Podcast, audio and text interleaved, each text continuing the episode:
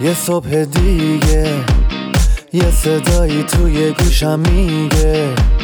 ثانیه های تو داره میره امروز و زندگی کن فردا دیگه دیره. نم نم بارون می‌زنه به کوچه و خیابون. یکی میخنده یکی غمگینه زندگی اینه همه قشنگیش همینه. خورشید و نور و ابرای دور و هرچی که تو زمین و آسمونه به منگیزه میده. رها کن دیروز و زندگی کن امروز و خودشکوفایی. برنامه ای از دکتر هومن سپنتامهر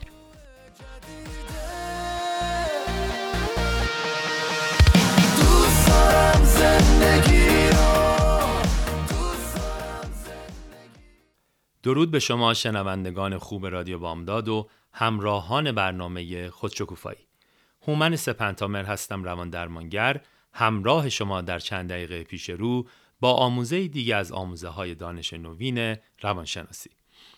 پیش از آغاز برنامه مایل هستم که یادآوری کنم که این برنامه صرفاً جنبه آموزشی داره و تراپی به شمار نمیاد.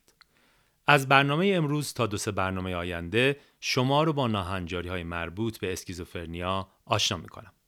اسکیزوفرنیا که در حقیقت طیفی گسترده از علائم و نشانه های مرتبط با قطع ارتباط با واقعیت و دنیای بیرونی هست به جلوه ها و شکل های گوناگونی ظاهر میشه و شدت های متفاوتی داره. تا جایی که در موارد بسیار شدید شخص به گونه کاملا غیرعادی نسبت به محیط اطراف رفتار می‌کنه. مثلا چیزهایی میگه، چیزهایی میشنوه و چیزهایی می‌بینه که وجود خارجی ندارن و رفتار بدن او نیز برای دیگران عجیب و غیرعادی هست. این بیماری که البته همان گونه که اشاره شد دارای جلوه ها و شدت های گوناگون هست همونی هست که در گذشته با عنوان جنون و یا دیوانگی از اون یاد می‌شد.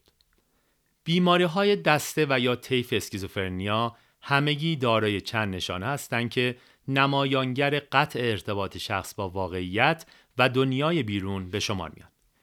نخستین نشانه نشانه ای است که در زبان انگلیسی از اون با عنوان delusion یاد میشه و نزدیکترین واژه‌ای که در زبان پارسی به باور من برای اون وجود داره واژه توهم هست.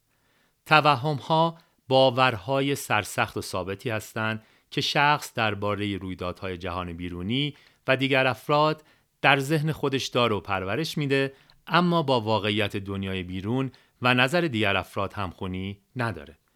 باورهای همچنین که کسی اونها رو تعقیب می‌کنه و یا قصد آزار رسوندن به اونها رو داره باوری همچنین که سخنان دیگران و یا اتفاقات دنیای طبیعت نشانه و یا پیغامی برای اونها داره حتی باورهای بزرگ بینانه مانند اینکه مقامی و یا نیروی از جهان غیب به اونها رسیده و در موارد بسیار شدید باوری همچنین که یک نیروی نامری بیرونی یکی از اندامهای درون بدن اونها رو درآورده و با خودش برده.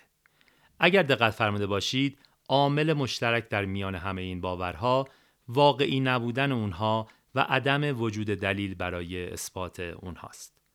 نشانه بعدی در بیماری های دسته اسکیزوفرنیا چیزی هست که در زبان انگلیسی از اون با عنوان hallucination یاد میشه. متاسفانه واژه hallucination هم در زبان پارسی مانند دلوژن که از اون سخن گفتیم با عنوان توهم ترجمه شده.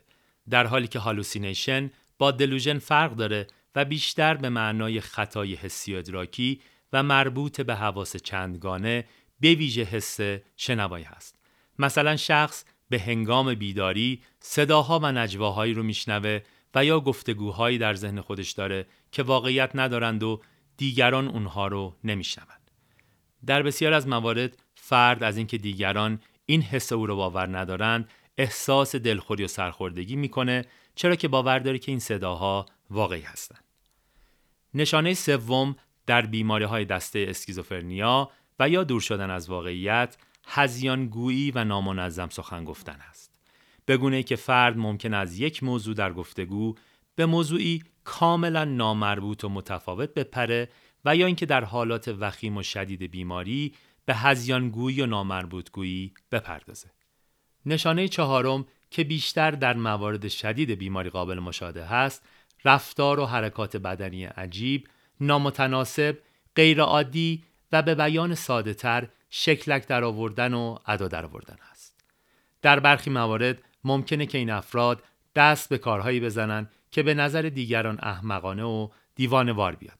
در برخی موارد هم ممکنه این رفتارها همراه با خشونت و یا ایجاد ترس در دیگران باشه. مانند ترساندن ناگهانی آبران پیاده با درآوردن صداهای ناگهانی، هزیانگویی و زبان بدنی عجیب. این چهار نشانه که معمولا جز نشانه های اصلی بیماری اسکیزوفرنی شناخته میشن معمولا در سایر ناهنجاری های مرتبط با طیف اسکیزوفرنی یعنی اونهایی که شخص در اون به نظر می‌رسه که ارتباط درست و دقیقی با رویدادها و واقعیتهای دنیای بیرونی نداره مشاهده میشن. دوستان خوب گرامی به پایان برنامه امروز رسیدیم.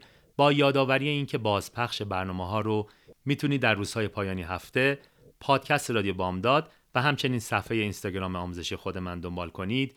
روز و شب خوشی رو براتون آرزو می‌کنم.